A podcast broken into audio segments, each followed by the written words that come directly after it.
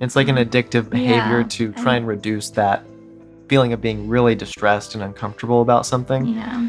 And I'm I'm thinking of things like agoraphobia where things like exposure therapy can actually help a lot where you you provide this patient with the stimulus or whatever that they're afraid of and they get more exposed to it, they get more exposed to it and then they find that they're actually there's nothing to be afraid of or even if there is something to be af- afraid of, they're strong enough to handle it Yeah. and to realize that it's okay. You must be some kind of therapist. I am some kind of therapist, and I'm about to take you on a journey through the inner wilderness. I've invited brilliant guests from all walks of life to join me as we investigate, illuminate, and inspire transformation in ourselves, intimate relationships, and the social ecosystems we are constellated in. What you are about to hear may surprise you, so hang on to your earbuds for a hefty dose of sanity in a chaotic world. I am Stephanie Winn, a licensed marriage and family therapist, branching out and building bridges between psychology and everything else under the sun. It's my honor to have you along for the ride. Let's get started. Today, my guests are Zach Elliott and Cynthia Breheny. They are with the Paradox Institute. Zach founded it. Cynthia is director of art and communications. They both wear many hats there. The Paradox Institute presents educational material on sex differences. Uh, they also co host the Paradox Institute podcast, which launched recently. You can find that on YouTube at Paradox Institute, on Spotify, the po- Paradox Institute podcast, and it sounds like a few other platforms as well. Um, Zach and Cynthia have recently released thousands of pamphlets on the myths of gender affirming care. So today we're going to talk about what all they're up to at the Paradox Institute.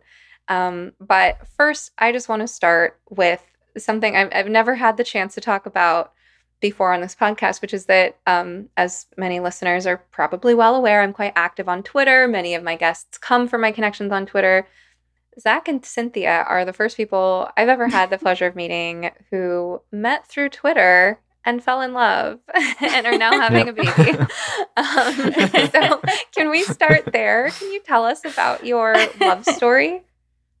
Yeah, so uh, we were both posting on Twitter in 2020 about the sex and gender issue, which is we can get into like how we started doing that, but um, around 2020, I was posting long threads about the sex spectrum and why it's wrong, and Cynthia started following me around that time, and then there was um, a moment where a trans activist uh, asked me.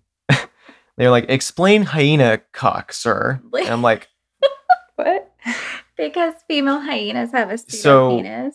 this And is that's some what they were referring yeah. to. They love to use examples of other species and things like that and of course he said it in a really you know crass yeah, way always very crass. and uh, so he had a picture an avatar of a raccoon and so cynthia was an is an amazing artist so she actually sent me like a meme basically that was hand drawn of this raccoon with its like arm up here and saying explain hyena bleep Yeah. sir And and i was like wow that's so cute that's so funny and uh, I thought, wow, she's a she seems like a really cool like person. And I saw her profile and it said like digital artist, animator, and an author. And I was like, oh my gosh, she has so many skills. That's amazing.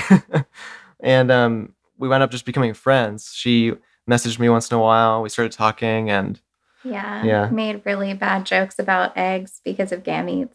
Oh, the So just like what's the spectrum of what sperm speg? kind oh of yeah, yeah. spags and spags, But or it's like mostly just like talking about how he should do like cooking videos about gametes. scrambled large like, gametes. um, But Yeah. just like really corny jokes. sunny side up gametes. I large figured I don't know. I I like making friends with people on Twitter and just talking about things outside of all this nonsense.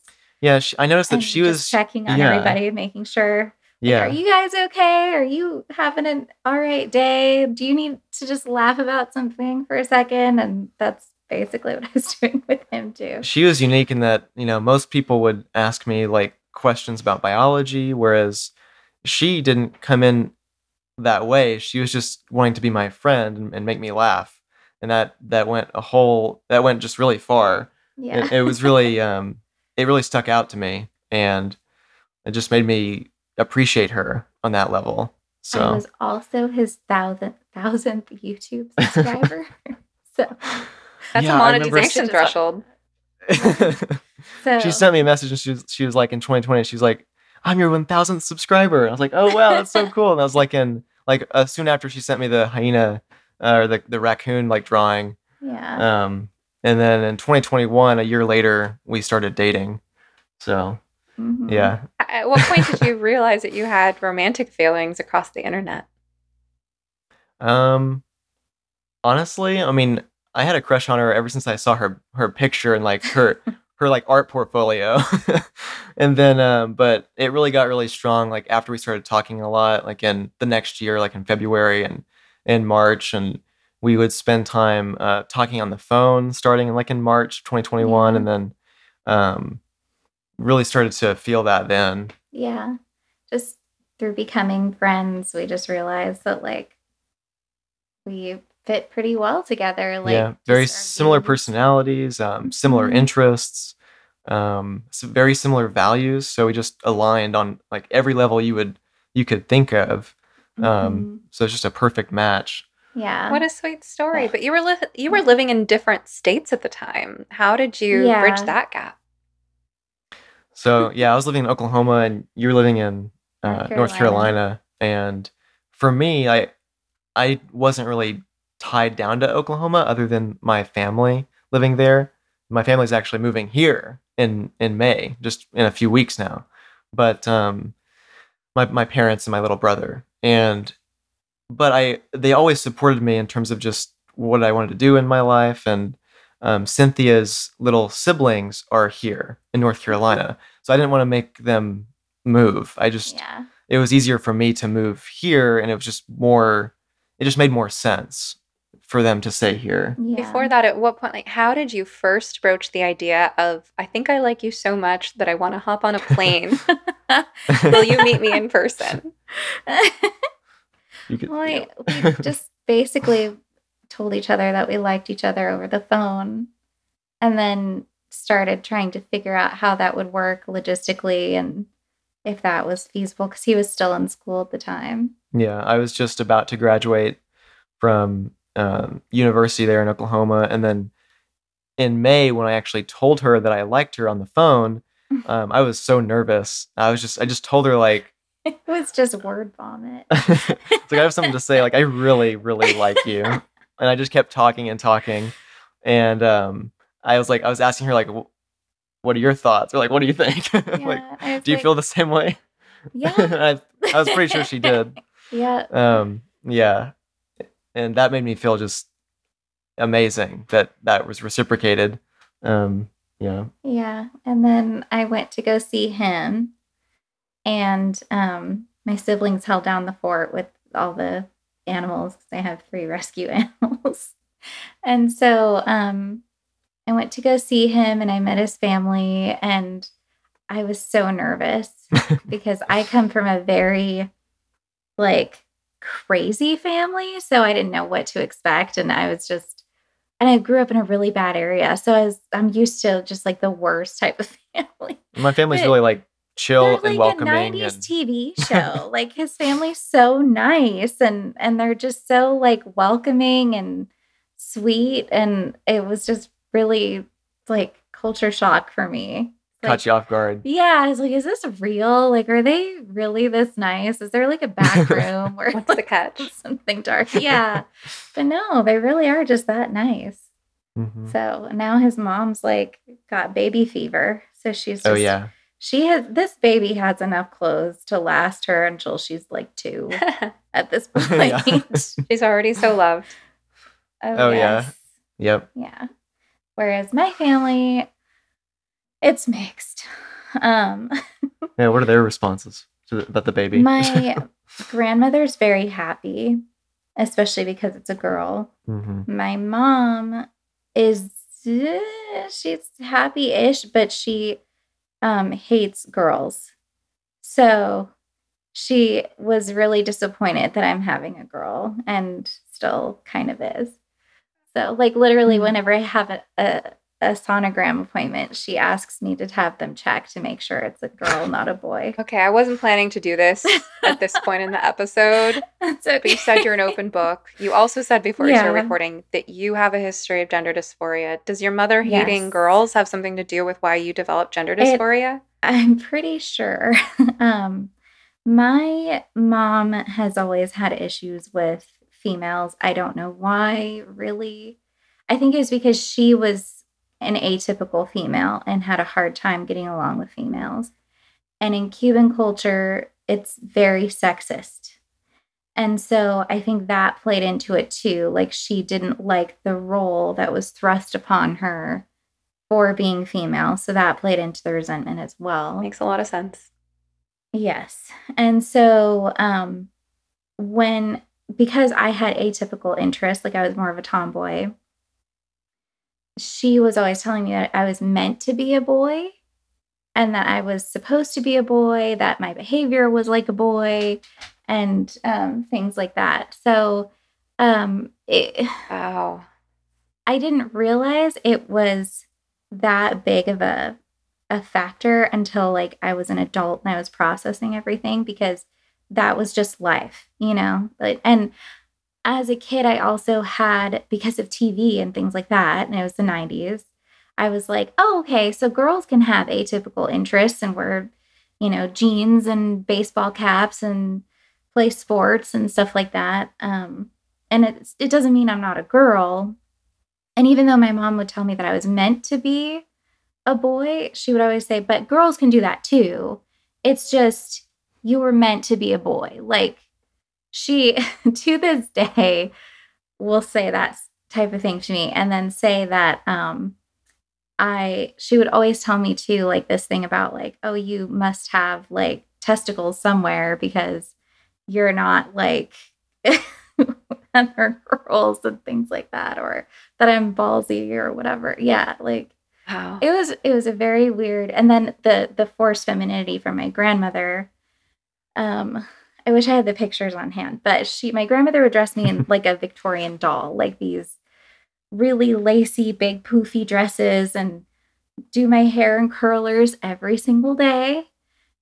Even force her to wear jewelry and go to bed with, with jewelry on From as a baby. As a baby. Yeah. Who does my that? ears were yeah, my ears were pierced. I had gold necklaces and bracelets on and and then my mom on the other hand, when I would spend time with my mom, um, I got to wear jeans and t-shirts and put on my roller skates and play outside and that sort of thing. So it was a really weird Wow. childhood. This is this is Um, intergenerational stuff. Yes. It's cultural. Yeah. It's influenced by your family's Cuban background as well as the era that your grandma grew up in. Did she grow up in Mhm. Cuba or the US?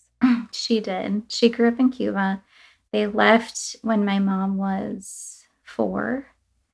And um and then my mom didn't really learn English until she started school. So that's another source of like feeling ostracized and weird and different compared to the other girls. Um, because of course they lived in the South, they lived in Florida. So that was a big issue. was like feeling ostracized because of like race and things like that. Um, but yeah, so it is extremely like intergenerational. There's a lot of like issues that just trickle down. And but my mom said the same thing about being a boy to my sister. And my sister, her way of dealing with the issues from my family was she developed an eating disorder. She had bulimia. Um, and yeah, it never, she didn't develop the gender dysphoria. Um, she had the eating disorder and things like that, but my grandmother also like was really obsessive with weight and things like that.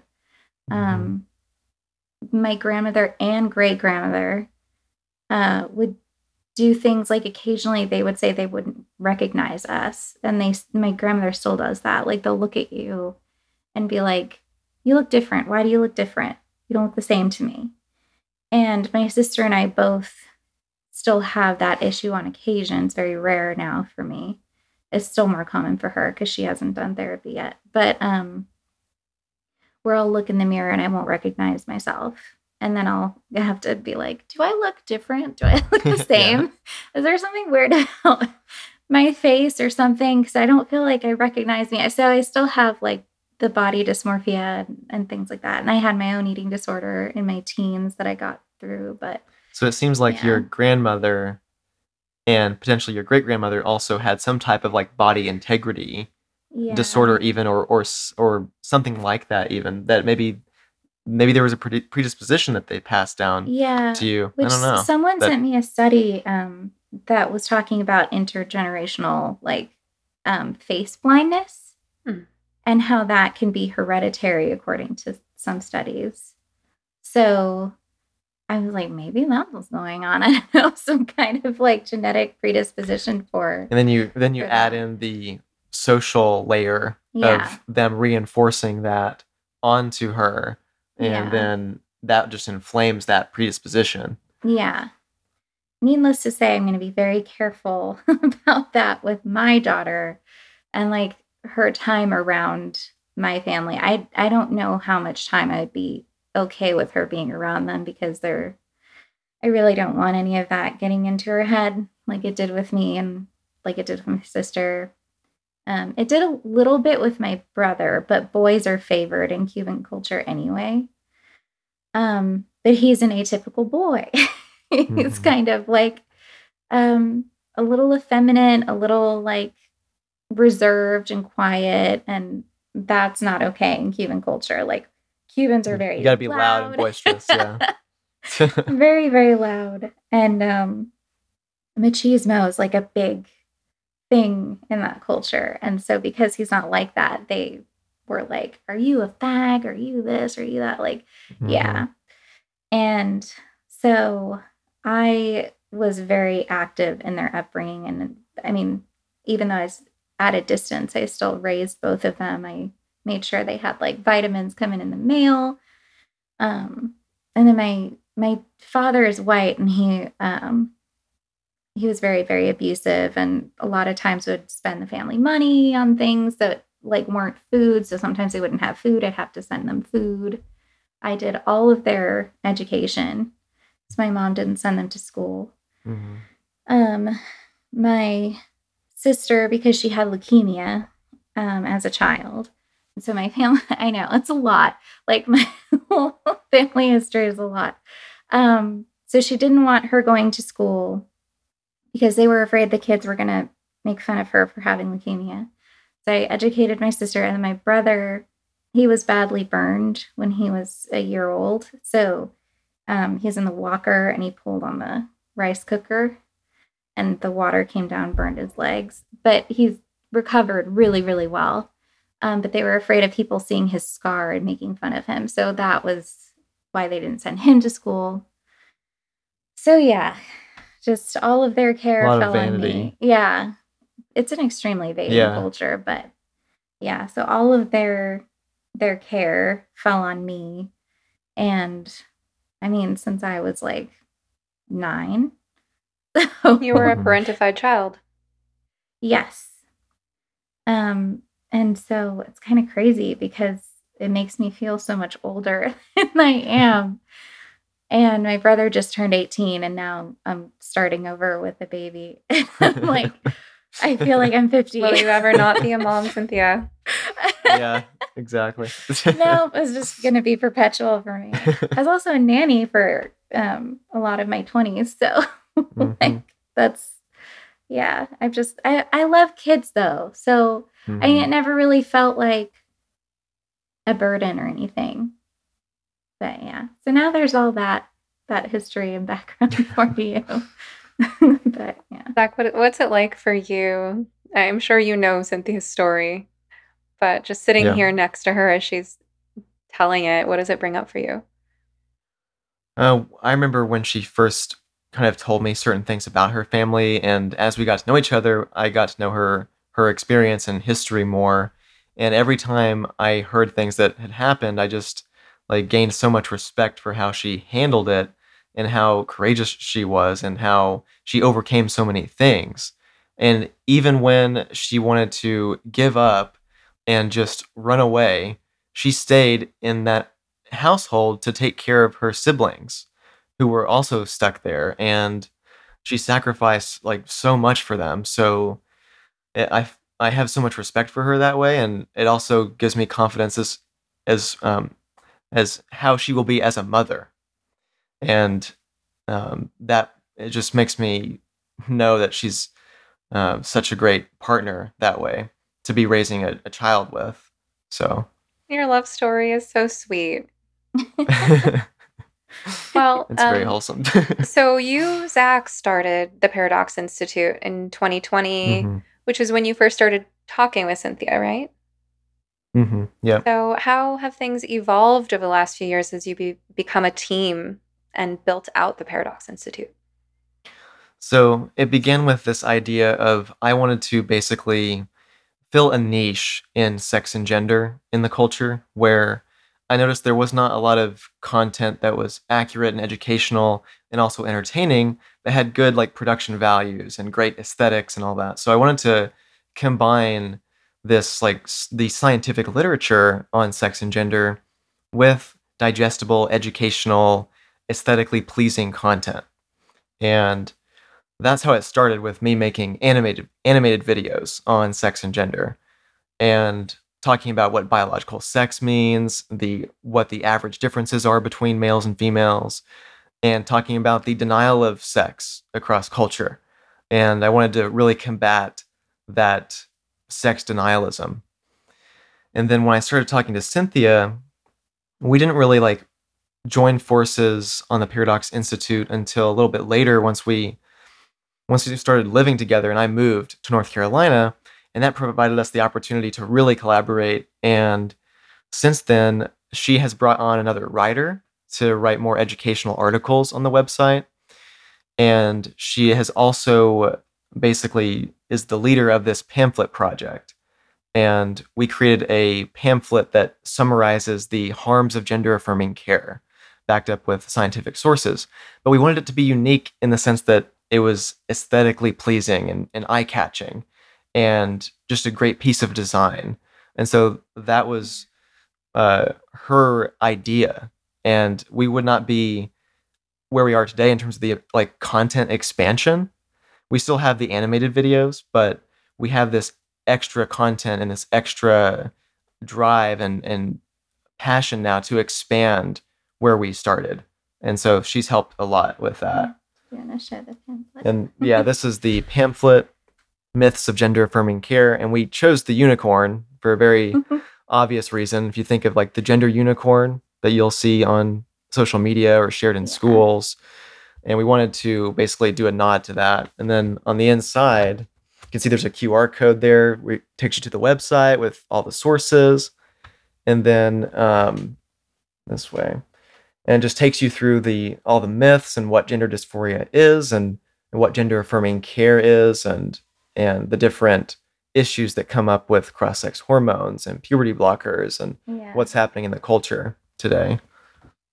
Yeah, and the the sources and everything are um like they're not just sources from like biased researchers or anything. There's even one that was co-authored by Rachel Levine in there. Yeah, there was a source by Rachel Levine around 2015 or so talking about how uh, the adolescents who are on puberty blockers and cross-sex hormones that this can result in permanent infertility Yeah. and that they need to be very aware of the risks and the potential consequences of taking these uh, experimental drugs and that is something that yes rachel levine did author yeah. so that's somebody who's very outspoken for Yeah. gender ideology Now saying things differently, but yeah.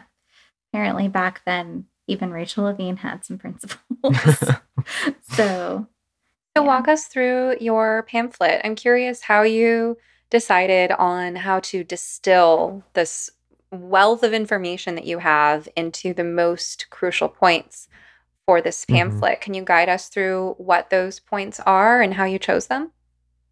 So the first step was the writing, just getting the content, like the base text, knowing what we were going to say yeah. and what we were what we were going to include and what not to include because on a pamphlet, you don't want to overwhelm the reader with too much information. Mhm. Um, you also want to provide enough information, right? So it was getting that balance, and that's where Cynthia came in with just the writing step. Yeah.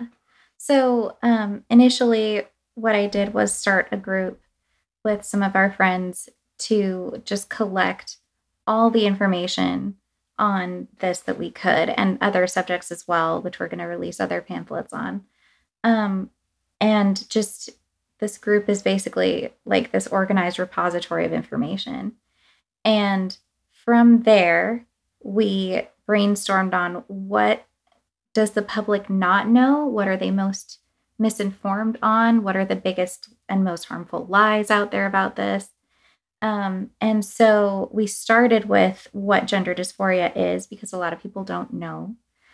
Um, it's been so diluted down into, well, you're just uncomfy and then slapping on a label makes you feel real good. And it's like, no, that's not what it is at all. Um, and so then from there, um, we talked about the comorbidities because because it's been so diluted and and because of all the conflation, um, people are like glossing over the autism uh, as like a potential comorbidity, the eating disorders, the um, potential for PTSD or sexual trauma, things like that. Um, the OT, uh, OCD and and all of those other things that can factor into it or seem like it, you know, like it it kind of is being sold as like a cure all for like just not fitting in. And um, so that was one thing that we really wanted to make clear is that it's not a guarantee that it's going to be gender dysphoria. And then um, Or that gender the dysphoria page, is yeah. the root cause, and that medicalizing that Right. root cause is going to alleviate all the other things rather than the Right. possibility of the other way around. exactly. Yep. Um, That's what the first page covers. So that's what we Mhm. wanted to introduce the reader to is that Yeah. concept that this comorbidity concept where there's so many other things going on underneath the surface that are not being yeah. treated. And then the next step was to show the actual process of gender affirming care. So Mhm. the puberty blockers that are given and the fact that the vast majority of of kids on puberty blockers will go on to take cross-sex hormones to Yeah. treat this Which these the these proponents issues. are like, yeah, that means that it works. And it's like, no, not really.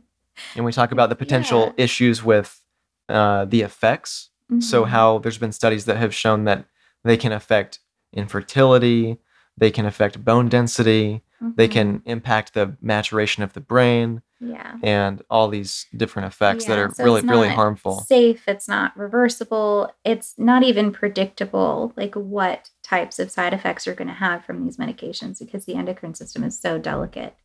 Well, one of the Um, lies that's used to market puberty blockers is that they just buy a child more time to think. And that Yeah. if that's really what the purpose is, then why do 95% plus of children go on to take cross-sex hormones? If if this is buying them time to think, wouldn't some Yeah. think, never mind? Right. and If we see yeah and we see just- that onto that point we see that those who don't go on to puberty blockers they outgrow their gender dysphoria about Yeah. 61 to 98 percent outgrow their gender dysphoria and just or or wind up being at peace with their birth Yeah. sex And if it were just time to think, why do we have to keep affirming the gender identity then? Why not then offer the, you know, conversion therapy of just living as your sex and accepting that and and that sort of thing. And for those Like, who are just listening, con- conversion therapy was in air quotes when Cynthia said it. Yeah. yes. Yes. Um as it, I tried to make it sound Yeah, as yeah. sarcastic as possible too.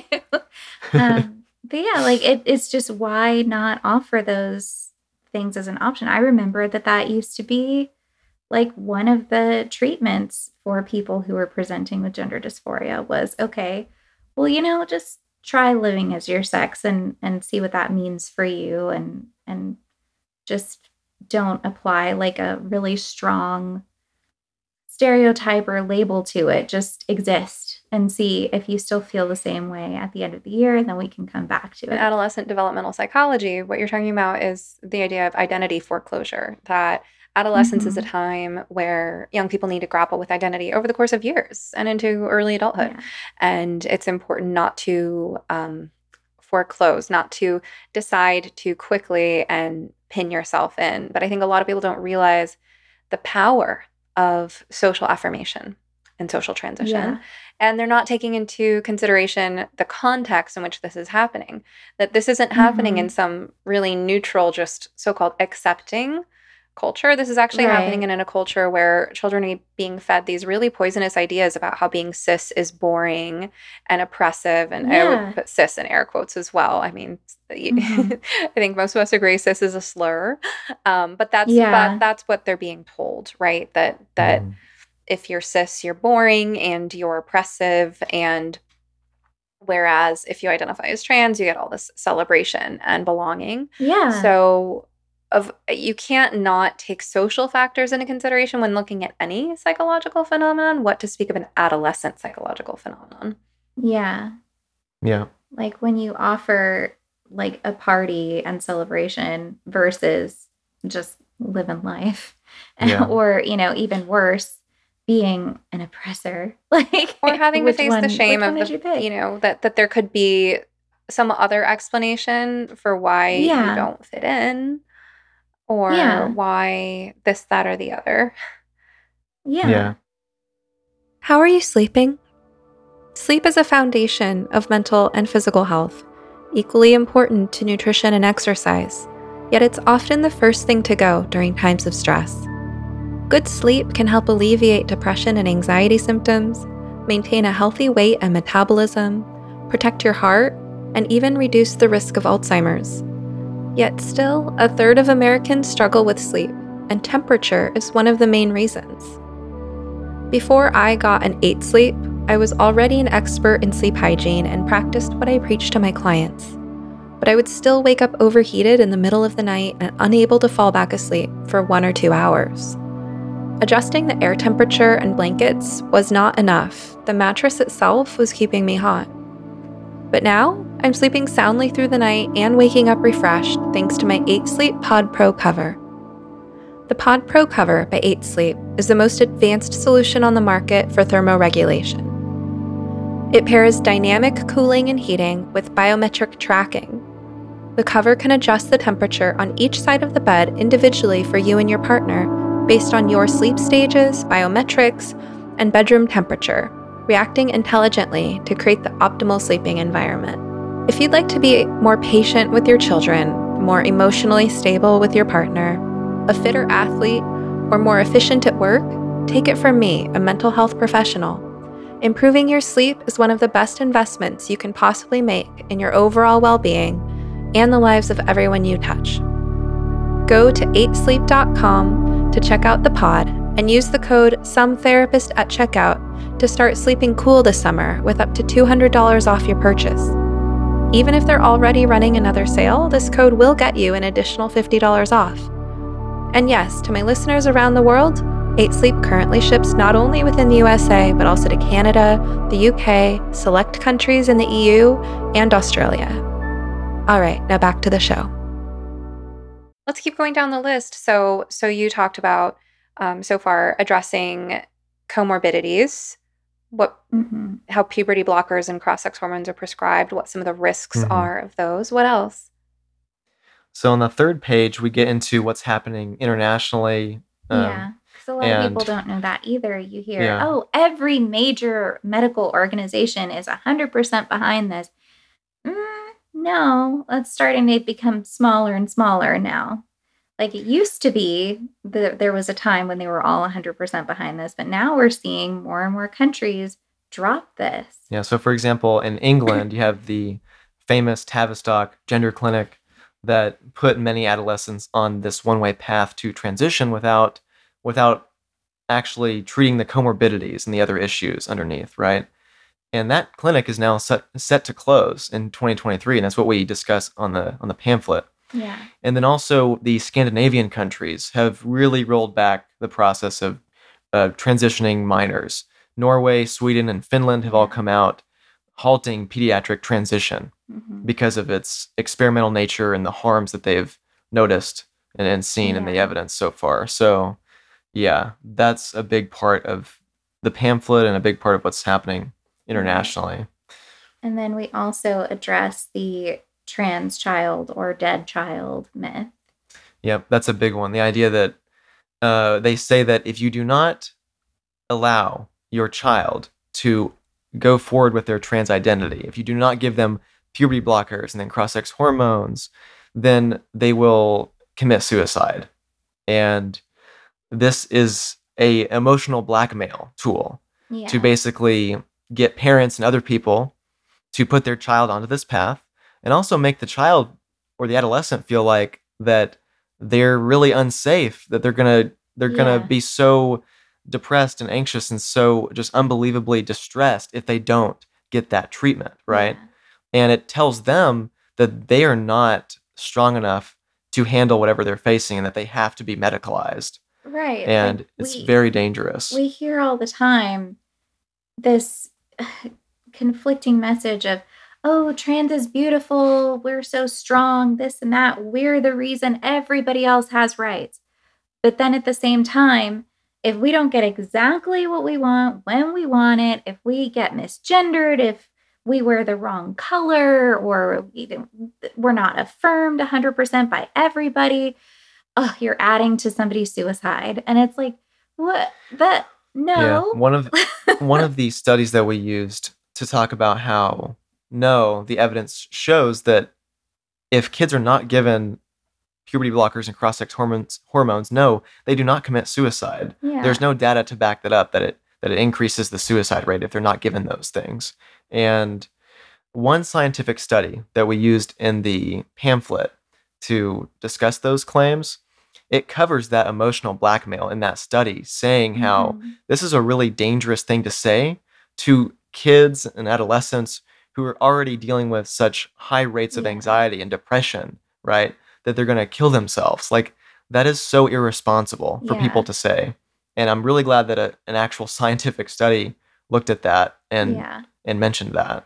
which when i was very very little like six seven years old was probably the only time that i ever contemplated suicide or anything like that in relation to the gender dysphoria. I contemplated it more later in life over other things but not the gender dysphoria. And it was only because i i was too young to understand death at the time. So i I was like, well, can I just die and then come back as a boy? Can I, like, if I killed myself or I hurt myself, would then I get the body of a boy? Like, I didn't understand um, permanence or like existence yet. And so that was my, and I, I couldn't talk to anybody about it either. Like, I had no one in my family that I could speak to about this. So it was just a lot of walking around and like thinking about existentialism at like six. Wow, you grew up fast. Um unfortunately, yes. Um but yeah, so it was a lot of a lot of that um at the time and uh yeah, and I think that that's like the only thing I can think of that ever really made me feel suicidal about it. Um, but it wasn't necessarily suicidal like like in the way that we understand it when we mature, like the depression and things like that. I wouldn't say that I was depressed.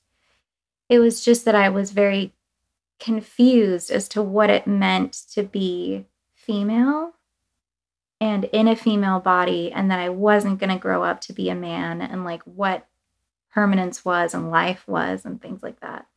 So I don't know, just that that whole trans child or dead child thing like really really rubs me the wrong way because it's not handled well at all like from a from a social perspective, like a social psychological perspective. Mhm. So Yeah. I'm so glad that you're confronting that myth. It's one of the most dangerous Mhm. things out Yeah. there and I'm I'm also really passionate about debunking this myth and especially Mhm. given that the opposite is what's true. Given that Mhm. long term, 7 to 10 years plus the the outcome rates are dismal and the more mm-hmm. invasive and permanent procedures someone has had, the higher risk they are of all cause mortality and 19 Yeah. times higher rate of suicide. And of course, I think people are afraid to speculate as to why that is, but I'm not afraid to connect the dots given my Yeah. 10 years of experience in the mental health field and 3 years of grad school before that, based on everything that we know about suicide Yeah. you know and that and that's where i'll say things like the fact that although it is very alarming of course to worry as a parent that your child is at risk of suicide you do have the capacity as a parent to keep your child safe at home and if you're working with an Yeah. ethical mental health provider they can guide you through that they can help you determine as a family at what point hospitalization is needed now yeah. I will say I'm very concerned about how hospitals are handling this issue because hospitals end up triangulating children further. They don't do a thorough analysis of Yeah. all the factors that drove that kid to the hospital. They rather fixate on the gender dysphoria and and back families into a corner, sometimes even essentially holding the child hostage and refusing to send the kid back home until the parents agree to affirm with the kid right there in the room. So the kid is learning that they have all this power and that this is the role Yeah. of doctors and that next time they're feeling this way they can go to the hospital again. They can use the medical system to bully their parents into compliance. Um, Right. and I've seen cases of hospitals holding kids where I know, based on my experience working in the field, how the usual criteria and processes go for when you release someone because they're stable enough to go back home. And they're Yeah. not following the standard protocol when it comes to this gender stuff. So I'm very concerned Yeah. about the hospitalization and how that's currently going. But my point is, more generally speaking, that a good therapist uh, can assess the complexities and nuances of any particular expression of suicidal ideation, can guide Mhm. when hospitalization is needed or when a higher level of care is needed, and can help a family work on safety planning at home. There are things that parents can do, and most parents are highly motivated to do those things to keep their kids safe.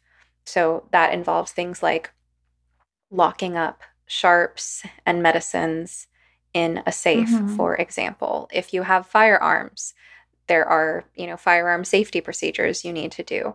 Yeah. Um, if the kid, you know, you have to assess what is what is the degree, the urgency, the, the clarity, and the urgency of the plan, if the kid even has a plan for how they might take their life, and then remove access to those means while in, including while incorporating more coping mechanisms and interventions. Um, removing privacy isn't always the best thing for a distressed teen, but Mhm. if a parent has to take away their teen's privacy for a short period of time in order to prevent them from harming themselves, a parent will do that. So, this idea Yeah. that your have kid to. will just go off and do something while you're not paying attention and there's nothing you can do about it and that they, they will complete Yeah. suicide, it's all very Mhm. Overblown. I'm not saying that we shouldn't be concerned when a young person expresses suicidal ideation. Of course, there are uncharitable listeners who will take my words out of context and Mhm. try to twist them around to say Yeah. things I didn't say. But it's really important to confront this myth, given that it's used to manipulate people into doing things that have a high rate of regret. Now, if we look at the long term Yeah. suicide risk, here's where I'll again speculate that other people are afraid to speculate for fear of sounding unprofessional. But um, responsibility to loved ones is a huge protective factor in people who are otherwise at risk of depression or suicide. When you take Mhm. away someone's reproductive capacity, you're taking away their capacity to have children. And when you Yeah. affect their sexual functioning and, and their appearance, you're also reducing their likelihood of finding a secure romantic relationship. Mhm. Yeah. So you're taking away the protective factor of relationships.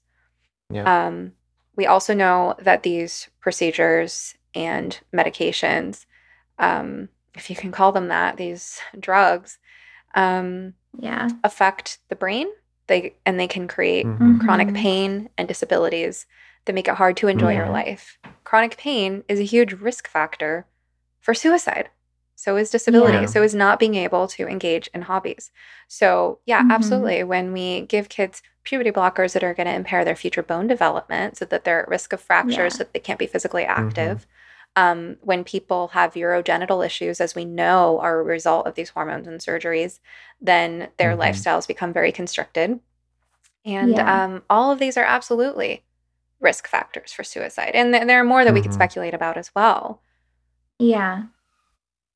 Yeah. Yeah, definitely. and the whole premise that the whole premise that you can be born in the wrong body is a very strong um, idea that people latch onto because it Yeah. it seems to explain their discomfort and the dissociation that they're experiencing but ultimately it's it's not anything that's based in a in science because it's a metaphysical claim you're Right. you're making a claim about something that cannot be uh, falsified. So it's an unfal- it's an unfalsifiable claim, right? It- It's kind of thinking of as if you have this soul that's separate from your body that then is somehow a different sex than the body that you're in, and uh, it just doesn't really it doesn't add up. And when you try to actually treat it that way, because your brain and your body are integrated into one, when you're altering your body, it's not like it's going to align it with your brain or however they think about it. Yeah, no. It's just going to make you more dissociated because you're moving further and further away from your actual body, like Also, who you are. We've seen studies that um, HRT can increase risk of dementia and other psychological issues. So I can't imagine that you know put put a distressed person on cross-sex hormones and just see you know how it goes psychologically. Like it's not going to go great. Like w- definitely should be addressing the the psychological concerns first. And then once a person seems more of sound mind, we can come back to that potential. But like the fact that the there are people right now who legitimately seem psychologically disturbed and that they can be affirmed in every way, including legally and everything else. That is bananas to me. It seems incredibly irresponsible. And it's no wonder this thing has kind of steamrolled everything because the people in the, on the front lines of it are not well. So of course they're not going to see things rationally or want, you know, safeguarding or anything like that Mhm. because the, it's a runaway train. It's not controversial that hormones affect our mood and behavior. This is well established. Mhm. Every woman knows Yeah. this from personal experience of Mhm. menstrual cycle, Yeah. PMS, um, the impacts of birth control, the impacts of pregnancy, postnatal issues. Yeah. Every woman has a direct visceral experience. Now, some women are, are more sensitive than others to those effects. Yeah. Um, men remember what it was like to go through puberty and your, you know, first rushes Mhm. of testosterone. So, of course, I mean, what do people think is going to happen when you give Yeah. these really mood altering substances to people who are not well? And it's also this kind of endless chase, too, because it is Mhm. yes. because it's actually not possible to change sex because you cannot Mhm. as as your little kid brain dreamed of when you were 6 or 7 you can't just Mhm. die and be reborn as as the opposite sex Right.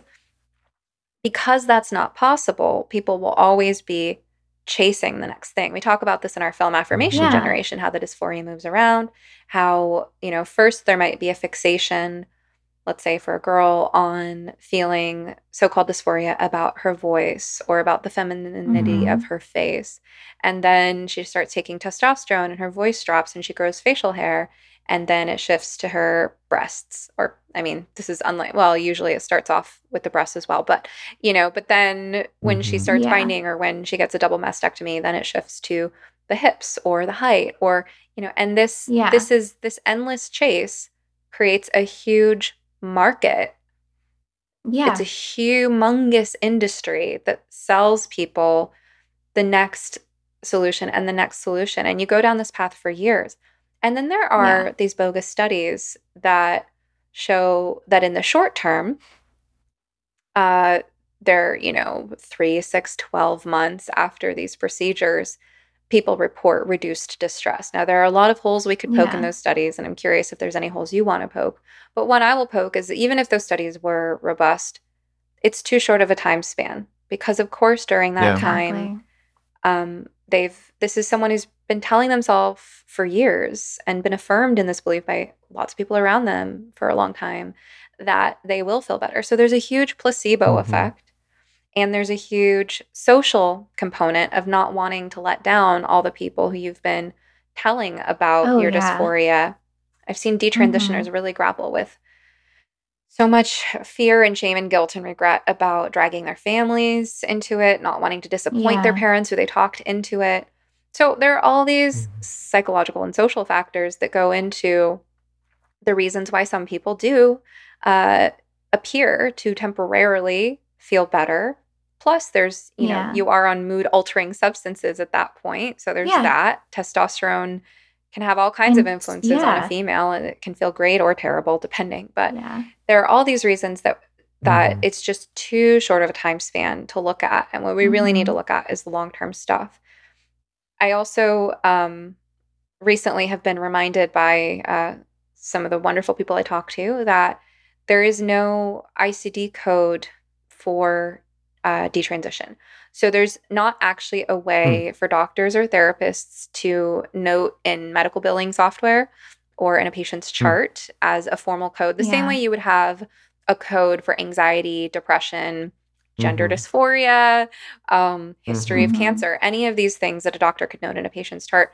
Since there is none for detransition or for let's say history of taking wrong sex hormones um, we Mm. actually have no way of tracking the outcomes on a large scale Wow. Yeah. then you can't you can't look at any data and do a like retrospective study Yeah. either, and that makes it really difficult too. in Um, fact but i've even heard yeah, I just have to tack on and I don't I don't have like a resource for this. So if anyone has more information, please include it in the comments on YouTube.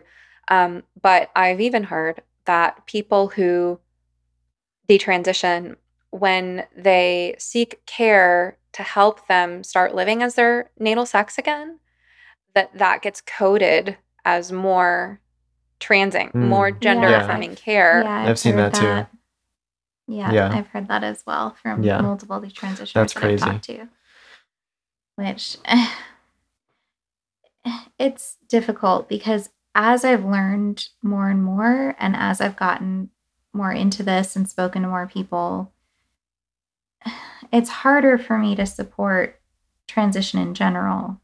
Um, like I don't hold anything against my friends who are trans, but I see how they struggle with it and like you know here and there with what they will share with me and it just it really makes me worry about them and it makes me realize like this isn't like a great way to treat anything because a lot of them still ha- like have those um delusions or like the the anxiety about little little things like you know oh my voice my voice is this and and if i stop T then i i can hear it. I can hear that i'm sounding more feminine by the day. And it's like but i i i need it. I need the T but it's giving me psoriasis and you know it's making me feel sick and whatever but i just feel like i need to keep taking it. And it's like it's like an addictive behavior Yeah, to I- try and reduce that feeling of being really distressed and uncomfortable about something. yeah. And there's I'm I'm thinking of things like agoraphobia where things like exposure therapy can actually help a lot where you you provide this patient with the stimulus or whatever that they're afraid of and they get more exposed to it they get more exposed to it and then they Yeah. find that they're actually there's nothing to be afraid of or even if there is something to be af- afraid of they're strong enough to handle it That's a Yeah. great and connection. to realize that it's okay As a therapist, I've gotten an up close and personal view at what people tend to struggle with day in and day out. Turns out it's almost universal that we know we should be taking better care of ourselves in terms of the basic building blocks of well being, like diet and exercise. But as valuable as it is for our mental and physical health to change our lifestyle habits, it's also much easier said than done. People often set goals that are too lofty, only to feel even worse about themselves when their aspirations inevitably fail. That's why I recommend starting with positive changes that are as simple as possible. Enter my new favorite beverage line. Organifi makes it so easy to improve your nutrition and start feeling better right now with refreshing plant based blends of superfoods and adaptogens that you can just mix with water. My personal favorite is their green juice. It contains moringa, ashwagandha, chlorella, spirulina, wheatgrass, beets, turmeric, mint, lemon, and coconut water. 100% organic with no added sugar, and it tastes great. My family loves Organifi Gold, which promotes relaxation and restful sleep, served mixed with warm almond milk before bed. Organifi also makes several other powerful blends, all organic and loaded with vitamins, minerals, antioxidants, phytonutrients, anti inflammatory herbs, and adaptogens. For less than $3 and 3 grams of sugar per serving, you can start giving your cells the support they need to manage stress and feel good. Check out their product line at Organifi.com. That's spelled O R G A N I F I dot com.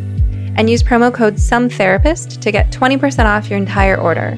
Your whole body will thank you. I'm so glad you brought that up. Both both of those points. I'm Mhm. I'm going to draw another connection there. So, I'm reading a book right now called The Way Out. It's about neuroplastic pain and pain reprocessing therapy.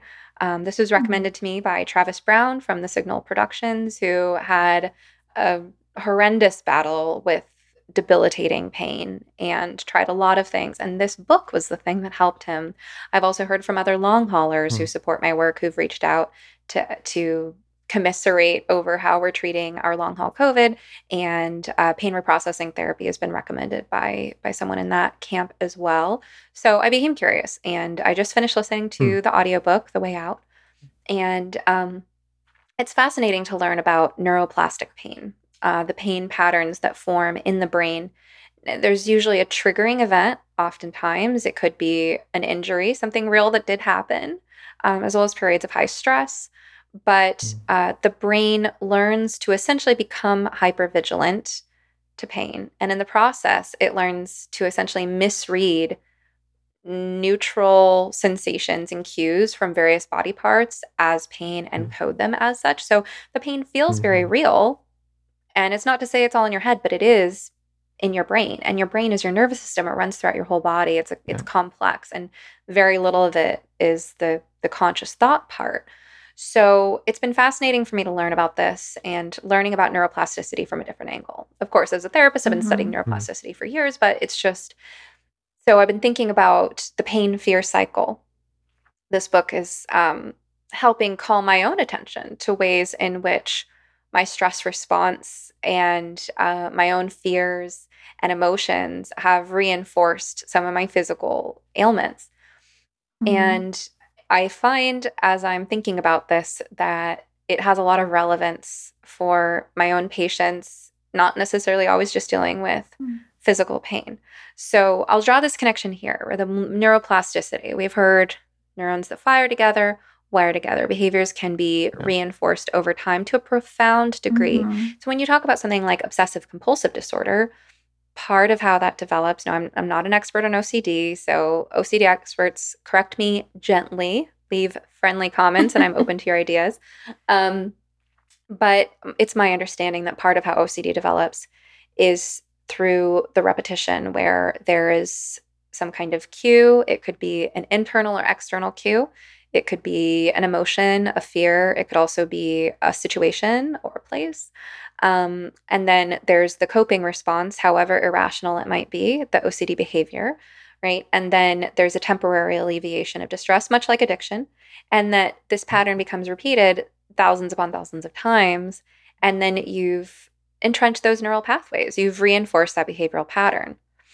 And uh, some of pain reprocessing therapy bears some resemblance to exposure therapy for OCD. Mhm. Um, so it's tricky with pain because you don't want to overexpose yourself. You don't want to push yourself because the essence of pain reprocessing therapy is establishing a sense of safety in your body, right? It's reconditioning your body and your brain so that when you feel that sensation, once you have gathered sufficient evidence that that is in fact neuroplastic pain and not a sign that there's something wrong with your body, um, then you can go on to sending yourself signals of safety and that this is a false alarm. So you don't want to push Yep. yourself Yep. too hard because if you Yeah. push yourself past that threshold, just telling yourself it's all in my head, I have nothing to worry about, I'm not injured, well, then you don't actually physi- physiologically feel safe.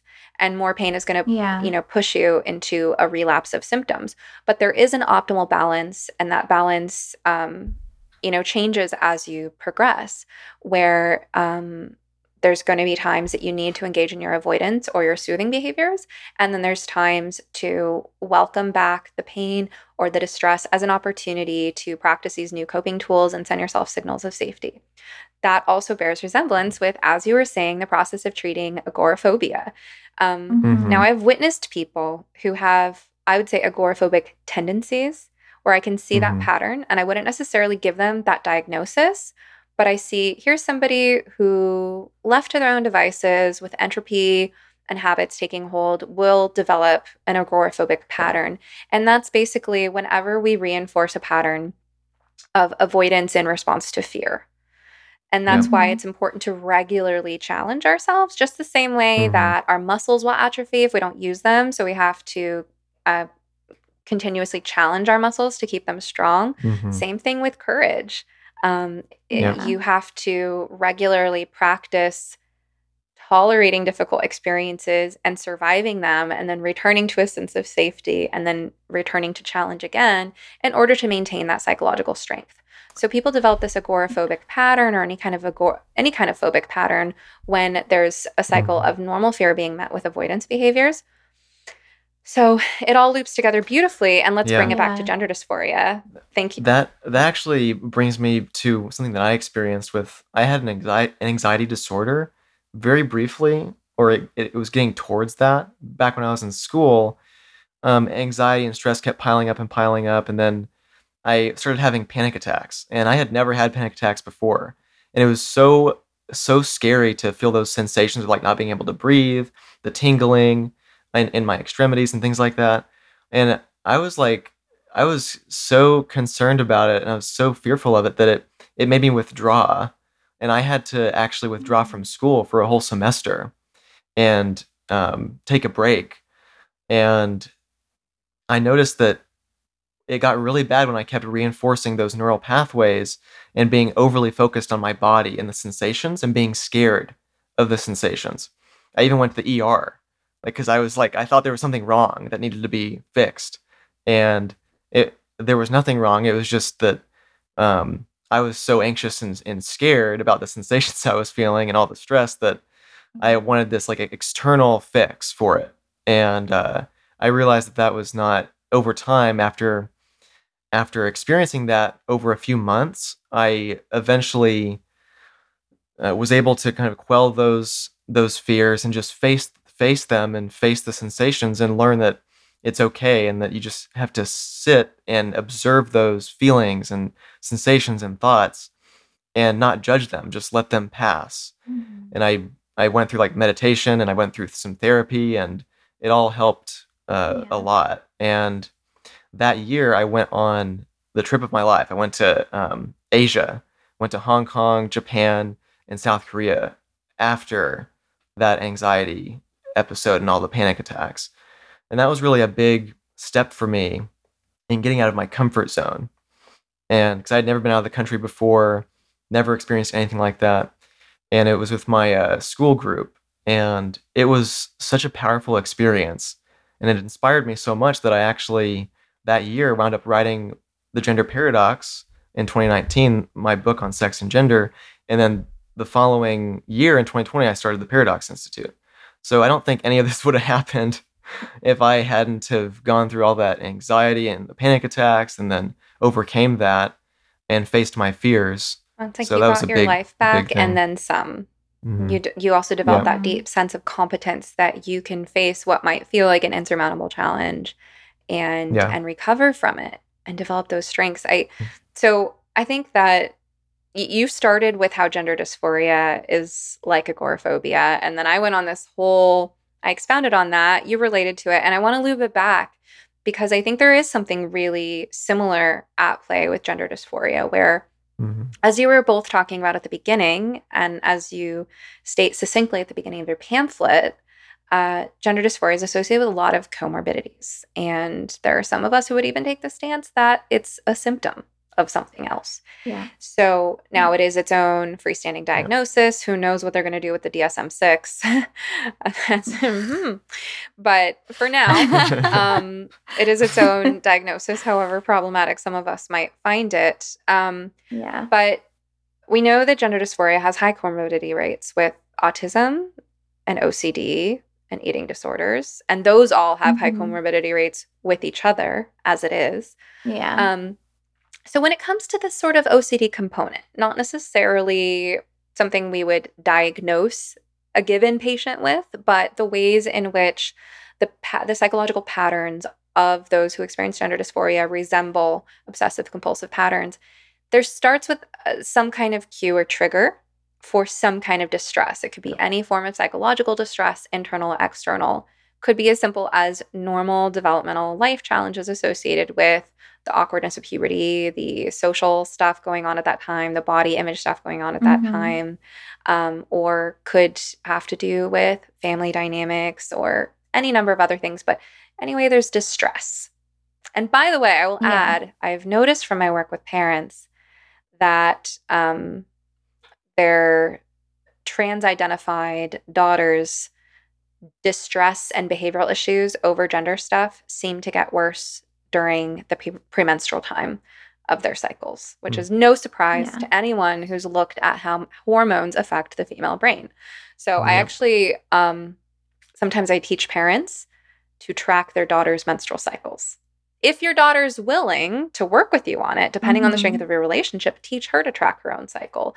But if she's resistant, uh, then pay attention. You know, if if that means looking in the bathroom Mhm. trash, you know, whatever it means, yeah. start tracking your daughter's cycles and track her mood and behavior to notice if there's a correlation. Because a lot of parents will report yeah. that that time after a girl's period, leading up to ovulation, that time in the cycle, that most women feel their best, their daughters are feeling and acting their best as well. And then it's, Yeah. you know, maybe a few days before her period hits is when the big storm comes and the fights over gender. So anyway, there's there's Yeah. any trigger for distress, right? Uh, it could be psychological, social, physical pain, and then there is a linkage to the body as scapegoat. I did an episode um, Mhm. with an old Mhm. school psychotherapist who's been working with detransitioners since I was a kid, um, Bob Withers, called the scapegoated body, transition regret and psychotherapy. So the body Mhm. becomes a scapegoat, Mm. the sex of the body in particular, or the so-called gender. Mhm. Mhm. Um, and that's that's the fixation, right? The the Yeah. behavioral and mental fixation on this is why, right? It could be any number of things that are actually underlying it, but there's a narrative here and a seed that gets planted. Mhm. And then the behavior in response to that could be obsessing over trans social Mhm. media content, texting your friends who are trans identified about how awful your parents Yeah. are, getting into a fight with your parents, pushing for a binder, pushing for a clinic appointment. It could be, you know, any kind of um, behavior that exacerbates this family conflict or this distress over gender. And then the cycle repeats itself. And so when you learn as a young person whose brain is still developing that this is what to do with your distress, you really do have this narrative and you believe it and you experience it to be true. And it's this narrative, my dysphoria, um, that they call it, which is really similar to the obsession that someone can develop with their neuroplastic pain or with their agoraphobia and panic disorder Mhm. or with um, any number of sort of irrational fears that a person with obsessive compulsive disorder might have. Yeah. So, how do we treat that? I don't work with this population, but I do hear from clinicians who do work with this population and are trying to figure out how to help. And I think if your patients are open, or if you're not a therapist, but you're in some other capacity trying to help someone and you resonate, you recognize this pattern that we're talking about, how do you help that? Well, to help help lighten uh, and untangle the fixation that makes everything about gender. There's a huge Mhm. mistake that parents often make. And I'm trying to make this episode valuable to all the parents who I know are listening who are worried about their kids. Um, one of the biggest mistakes that I frequently see in my counseling and consulting clients who are worried about their kids is making things about gender when the kid didn't make it about gender because the parents are so worried and so upset Mm, about this issue yeah. that they'll end up poking the bear Yeah. sometimes. And it's like you need to help your kid stop fixating on this. There's more to life. Yeah. But when you're in that OCD Yeah. mindset, you see the whole world through that filter. Yeah. hmm And it reminds me a lot of like the therapy that I did was very much exposure therapy. Yeah. um, I stumbled across like one of the only outlets I had for like seeing the world really um, that wasn't school because I was kind of it was a I grew up in a really bad neighborhood and like it wasn't the best place to learn about the world. And I was like a really nerdy reserved kid for the most part. So I didn't have a ton of friends. I wasn't allowed to have friends come over. I didn't get along with any girls. So I was like okay I guess I will just be a loner forever. And um the way that I learned about the world was through TV and back in the 90s there were a lot of talk shows and things like that. And they were all competing over who could get the most extreme like psychological disorders uh, on air at one point. point and one which was great for me as a kid who was dealing with a lot of psychological issues i was like awesome i'm not alone. There are people just as crazy as i am. But um one of the episodes that i saw i wish i could remember which show it was but i was just so young at the time i think i must have been eight or nine was an episode where they had on people with eating disorders, body integrity disorders, and gender dysphoria. And which I now looking back, I'm like, that was so forward thinking for them to have all three on at the same Mhm. time because they're all related. So, um, I learned a lot from that episode, but one thing that they talked about was phototherapy, which was this experimental therapy that they were doing with eating disorder patients, where they took basically artistic nudes of the the patients, um, and them working with doing the poses and then seeing the photos helped them relate like what they did physically with seeing their body realistically in the photos. And so fast forward to my early 20s and there was this photographer that I really really liked. And he did artistic underwater nudes. And it turned out not only did he live nearby but all of his patients had some kind of or I say patients I at the time I just thought they were models but then I found out they were basically patients um were dealing with some kind of body issue. Most of them were postpartum moms who were adjusting to their bodies after giving birth and had a lot of issues around like how they looked. And the water kind of helped make everything look softer. So they they were okay with seeing themselves nude and it helped them accept themselves and feel like not ugly and things like that. Um a lot of the other women were ones who came out of the BDSM community and had a lot of trauma processing that they had tried to do through kink because there's that weird myth where it's like it's all about consent and empowerment and you'll feel great and get over everything if you do kink. And it's like mm, no. So a lot of them were coming out of that community.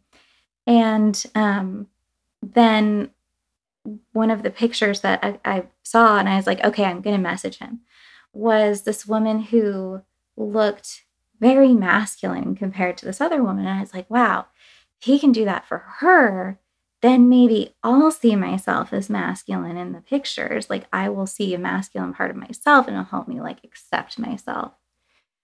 And so um, I went to him and I explained everything. And he looked at me like really seriously when we met. And he's like, I can't make you look like her because you don't look like her. But I can show you what you do look like. And we can work together on that.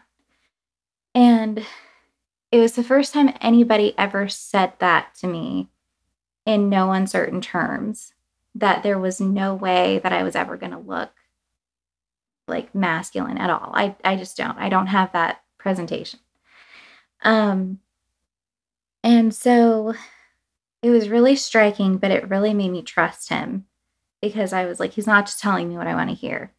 So I got in the pool and I was like shaking head to toe. I was so scared um, and nervous and everything because I didn't know what to expect. And I'm, you know, super vulnerable. I'm nude in this pool. I'm like, I have to go underwater, which I had my own issues with water at the time too. Um, going back to like childhood, like my dad had uh, tried to drown me on multiple occasions. So this was like a, a yeah, this was a big deal for me to do this. Um, yeah, my dad is a horrible, horrible, horrible person. Like the extent of abuse there, just yeah. But um, this is a really big moment for me to do this, and I did it. And I I came out and I was like I hadn't even seen the pictures yet, but I was just so proud of myself that I I did this, you know. Weren't you like that? That's me, really? Yeah, like after, yeah, he was showing me the pictures and he was like, "That's what you look like," and so we can focus on on doing this more if you want, and you can come back as as much as you want. You can even stay here, and we can do multiple days if you want to do that.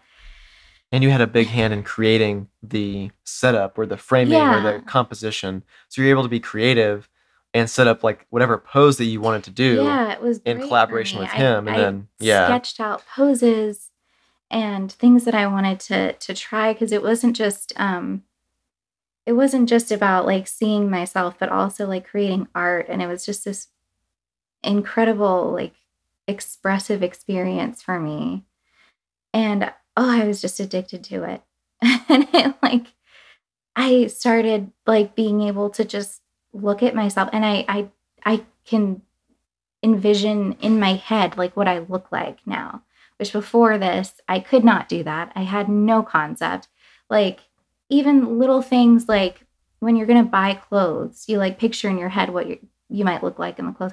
I couldn't do that. I had no concept of like what my body really looks See, like. and this goes back to a really interesting fact in the neuroscience literature, which is that with people who have gender dysphoria, what they've found is that when they are shown opposite sex morphs of themselves on like an opposite sex body or something, their brains light up like crazy, especially the areas that are involved in self perception and own body ownership. Yeah. And however, when they're shown a same sex morph, their brains don't really activate as much. So people with gender dysphoria, they're they're really relating to that opposite sex morph. So they're seeing themselves more like as if they're the opposite sex. Yeah. But through therapy, it's likely that you can actually reduce that activation where then the activation increases for the same sex morph so that you relate more to your actual body and the sex you actually mm-hmm. are. And that's I think what phototherapy probably does is it actually um, it builds or potentially just reinforces and grows the maturation of those regions yeah. so that you can perceive yourself more accurately. And so, um, it, yeah, it was just, it was this amazing experience. And then it also helped me relate to my body in a, like in a loving way too, like an appreciation for it. Um, which I did not have, like, not just because of the gender dysphoria, but, um, in my teens, um, I like my first experience with sex was rape. And then my dad sexually abused me after that for years and trafficked me um, at threat of killing my mom who was pregnant at the time my sister and so it was the first time i ever really saw myself nude and just was appreciative and you know admiring it really for the first time being like that's that's me, like my vulnerability, like, you know. So it was, it was really transformative and it was that like exposure therapy and seeing myself in a like a kind light i guess would be the way to, to say it which it, it was the first time. It was the first time. I'd always been so um revolted by my body like as a child. Like i i just wanted to cut it up. And then um as i got over the the gender dysphoria started accepting that's when the sexual abuse started. So went right back to just totally hating it and then here i was now being like wow like that's me like that's what i look like and and I can see it now and not hate it. And it was such a valuable therapy. I would love to see that more for people. Um, and then, like, the photographer had also been sexually abused as a child.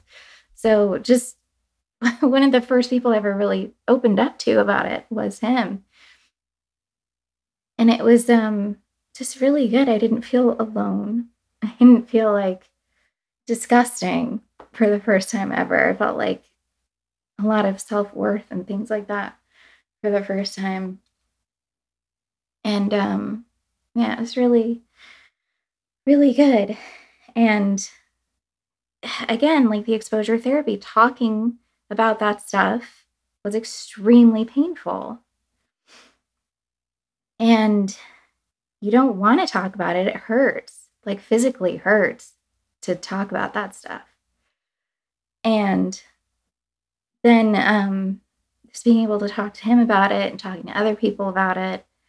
And then finally, I went to hypnotherapy to do inner child work and stuff like that. And getting to talk about it there really, really repaired a lot of that stuff. so now my gender dysphoria is so like minimal. Like I, I really only have the issues like occasionally, but it, it's so so rare.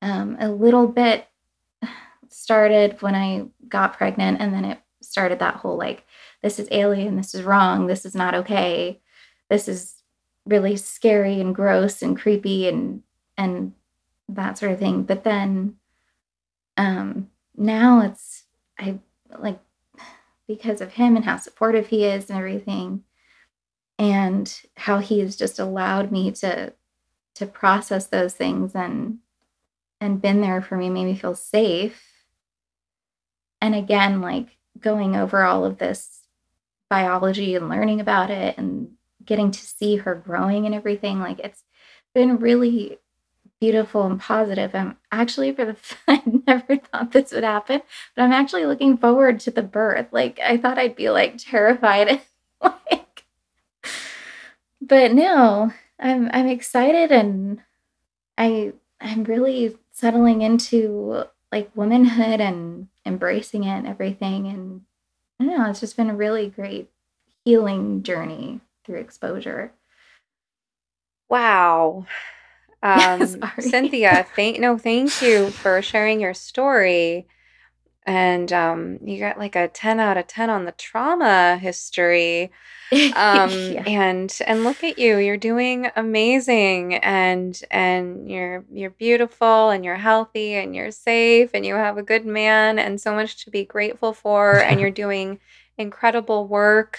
Um, really an honor to host you sharing your story so so transparently and vulnerably um i don't know what to say to i mean just the the things that you have been through um i've never heard of this phototherapy before it i mean of course, licensed therapists can't encourage our clients to take our clothes off in front of us. So I'm sure he wasn't a conventional therapist, yeah. but I love hearing, you know, as somebody who does operate within certain ethical guidelines, I do really enjoy hearing about all the different ways that yeah. humans are being creative in their attempts to um, alleviate suffering for one another. And, um, you know, Zach, you brought up the points about the brain scans. And there's there's a whole conversation there we won't get into but where i thought you might have been going when you first brought that up was um, something i remember from reading an article way back when on the PITT blog parents with inconvenient truths about trans which for anyone who isn't familiar that's pit p-i-t-t dot substack dot com. And there's this two-part series that one of their contributors wrote. One of them was called something like the trans medical taliban and the other i don't remember. But they looked at the medical research. And um, where I thought you were going was the research showing that people with gender dysphoria or people who are trans identified, I don't remember which exactly, um, how it's phrased, have less activity in the brain regions associated with mind body connection. And of course, because they're exhibiting signs of dissociation and they're wrapped up in a belief system that's reinforcing that dissociation and essentially telling them they should promote that dissociation. So mm-hmm. it would mm-hmm. seem to me what follows from that is that we need more mind body therapies. We need to help people feel safe mm-hmm. and at home in their bodies. And there are many ways to do that yoga, mindfulness, massage therapy, um, all kinds of holistic care yeah. can help people feel more safe and connected and accepting toward their bodies. And now today we got to learn about this thing called phototherapy and and a way that uh, at least one brave creative photographer with his own trauma history is helping people see themselves. And isn't that so powerful? Yeah. and that's been my observation in therapy that so much of what is healing for my patients is to feel seen honestly and accurately in a gentle and caring light and yeah. i think that's what people who are suffering need is is to have that modeled yeah. for them and to be able to over time internalize what is it to see myself honestly and accurately i referenced earlier my conversation with bob withers and in that episode uh, he talked about a patient who um, had had uh, sex change surgery and um, and this patient was male and one of the patient's providers said to him, But you're not a woman, are you? You're a man who's had mutilating surgery. And this was exactly oh what that gosh. patient needed to hear. Now, I'm not saying that all people would be receptive yeah. to that. A lot of it depends on timing and context and yeah, you know, definitely. but for that patient for someone to be willing to go there and like I see you, I see you exactly what's going on with you was what they needed. I think truth heals. Yeah. Sunlight is the best disinfectant as they say. Um, so thank you so much for sharing this beautiful story of your experiences with phototherapy and and receiving help seeing yourself accurately and yeah. compassionately. Yeah, that was probably the the thing I needed most was just compassion because I I didn't have it. I never had it.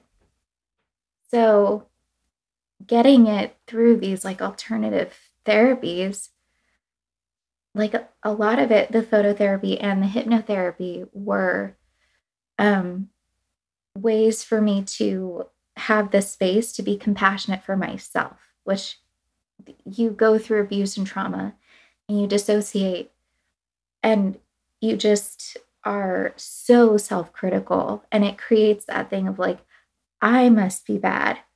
I must be wrong. And you're not it's it's it's a lie and it, you become comfortable in it because it's it's all you know. Like it, it kind of becomes fact to you.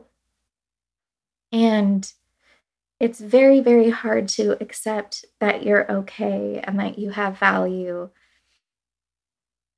And even if you are being like offering that value to others, like for me with my siblings and taking care of them, that was not about me. Like even at the height of my sui- suicide, uh, uh, like suicidal thoughts and, and things like that, during the sexual abuse and everything, the only reason I didn't commit suicide was so that they would never feel like how I felt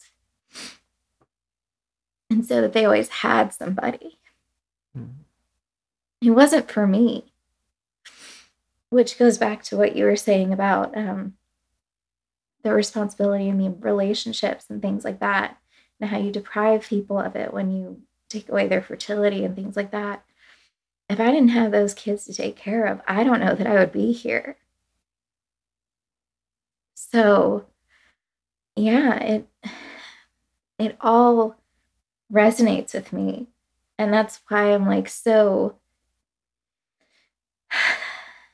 like determined to do what I can to get through this whole mess that everybody's in right now.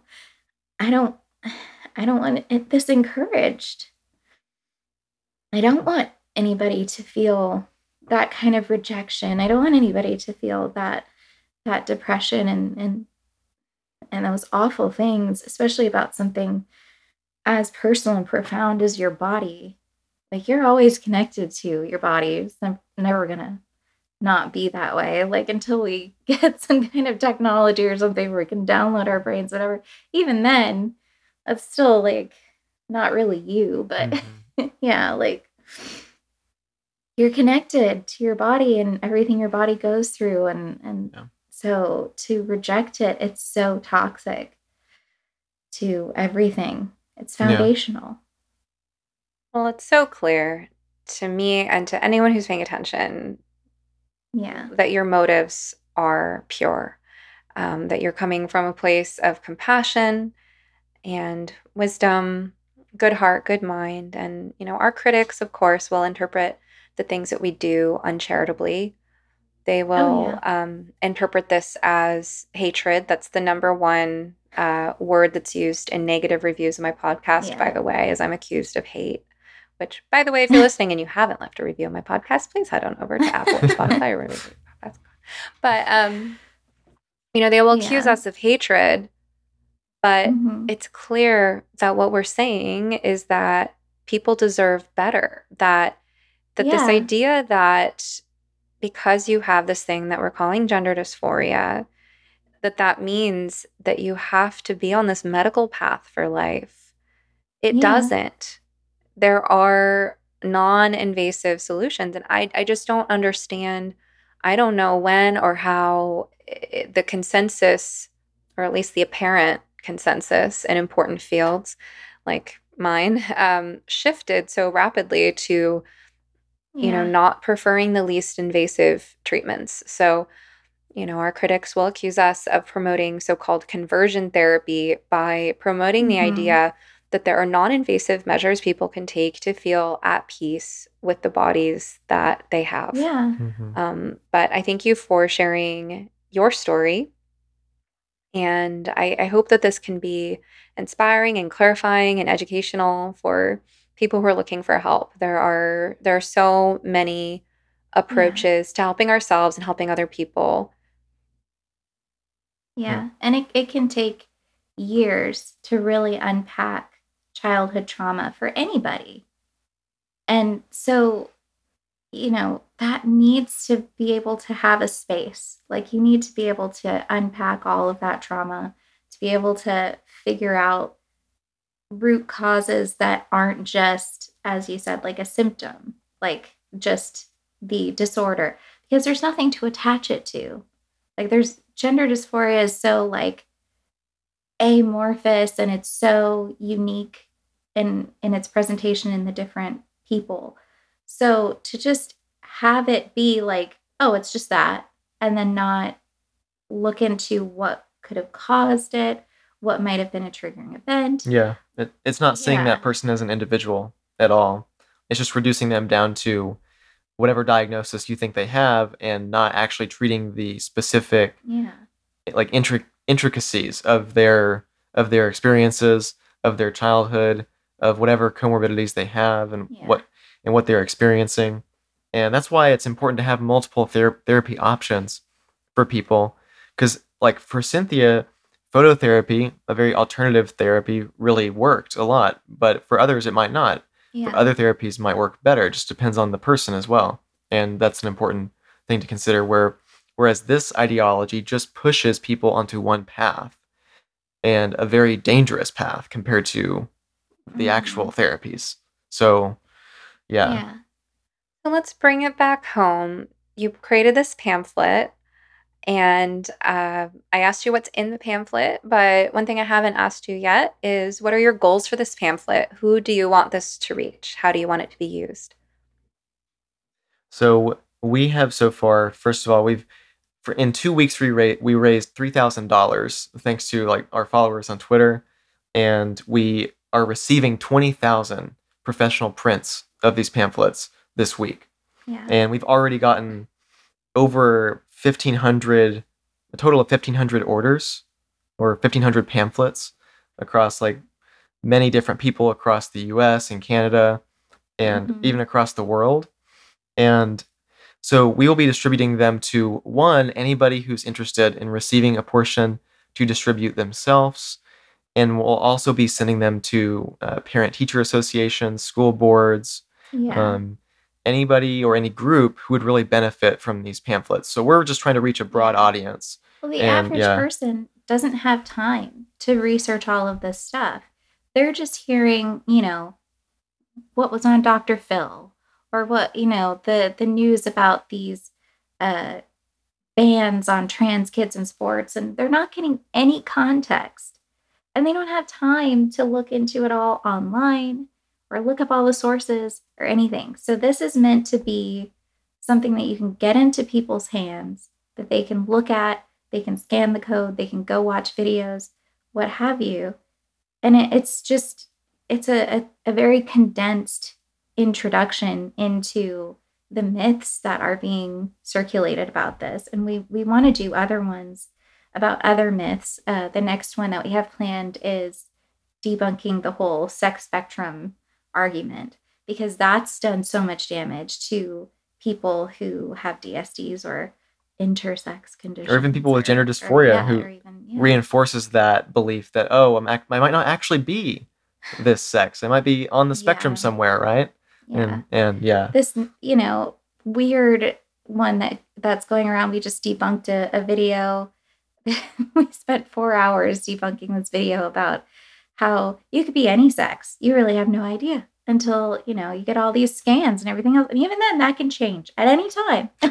Like, which is so damaging because as i said in the video one of the things that i that what fixated on was believing that I had to have some kind of internal male organ somewhere. Like maybe I had a, a prostate instead of like the Skene's glands. Maybe I had like some kind of like internal testes or something that were hidden. Like it, it, it really was like that kind of a thing where I was trying so hard to find like a, a physical reason for me to have the gender dysphoria.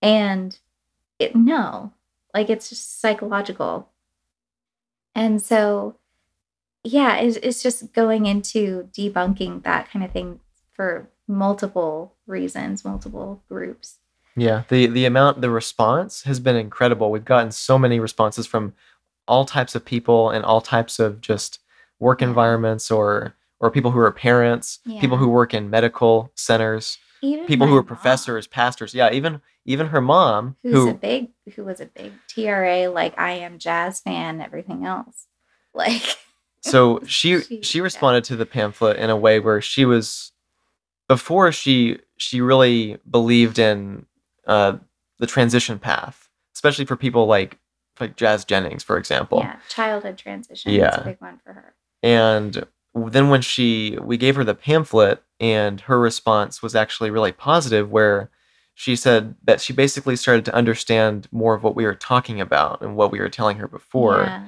And that it helped to have it in this visual form that was really condensed and things started to make more sense. It helped her realize like think more critically about the argument for trans kids and that it really is based on stereotypes.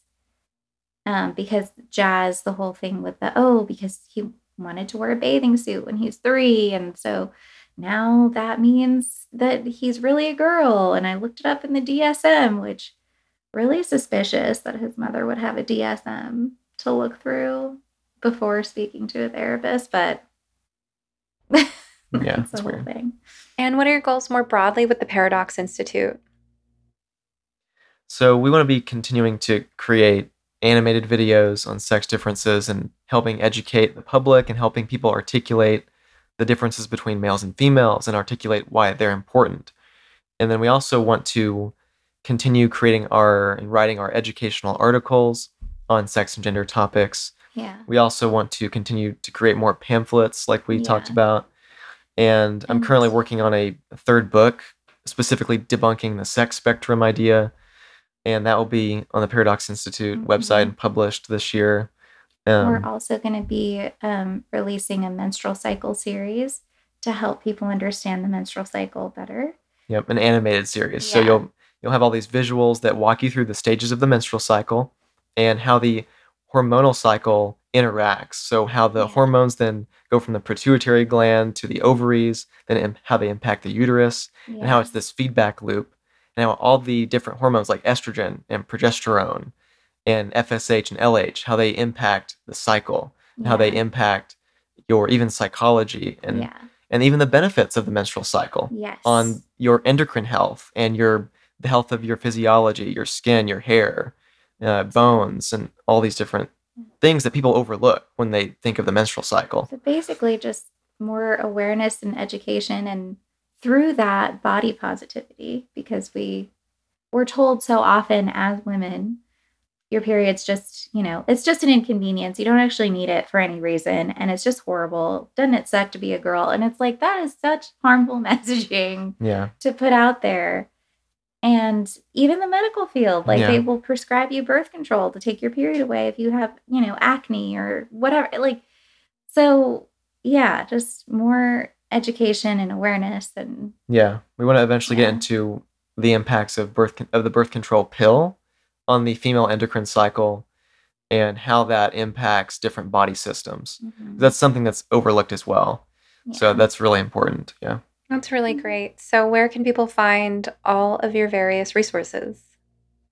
So they can go to theparadoxinstitute.com and you can see that there's a watch page, then a read page, and a print page, and listen page, and all the different types of media organized into those different sections. So it's pretty easy to navigate and pretty straightforward. So that's where you can find everything. Can they order pamphlets there? So on the print page, they can click on the pamphlet web on the pamphlet page, and then they can contact us to order pamphlets for distribution. So we can yeah. uh, provide them with a portion of the 20,000. Uh, they can also buy a batch of their own that we can uh, link them to. So, yeah, they can just go there and there's a contact page. hmm That's great. And uh, your podcast, tell us all the places to find your podcast and then social media and stuff. Yeah, so the podcast, we've uploaded a long form interviews with a neuroscience student. We've also uploaded audio essays of our articles, so narrating our articles. And that can be found that can be found at the Paradox Institute podcast, like on Spotify or even uh, YouTube is where we upload some other audio content. And that's just Paradox Institute Mhm. on YouTube. And everywhere else you can really get your podcast. We're working on getting it onto onto iTunes right Yeah. now as well. So. And do you want people to follow you on Twitter or Instagram? Or? yeah, so you can follow us Yes. uh, me at ZAE Lefty L E F T Y, and then and then PT elephant. So P like Peter, T like Timothy, and then the word elephant.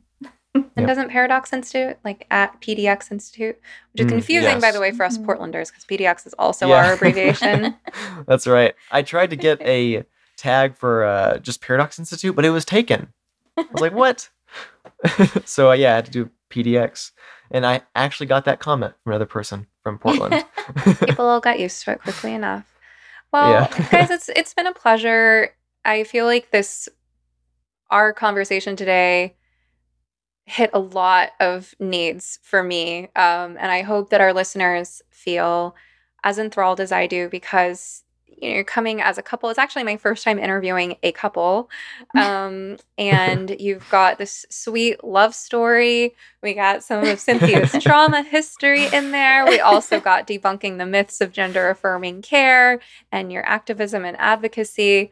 Um, so I feel like it was a really well rounded and satisfying conversation. I'm really grateful for it. Um, you're an inspiring young couple, courageous and, and bold with good hearts. And I really wish you all the best and hope that some of our listeners uh, check out your stuff. Thank you so much for joining me Thank today. you. Thank you. I hope you enjoyed this episode of You Must Be Some Kind of Therapist podcast with Stephanie Winn, LMFT. This podcast is produced by Eric and Amber Beals at Different Mix.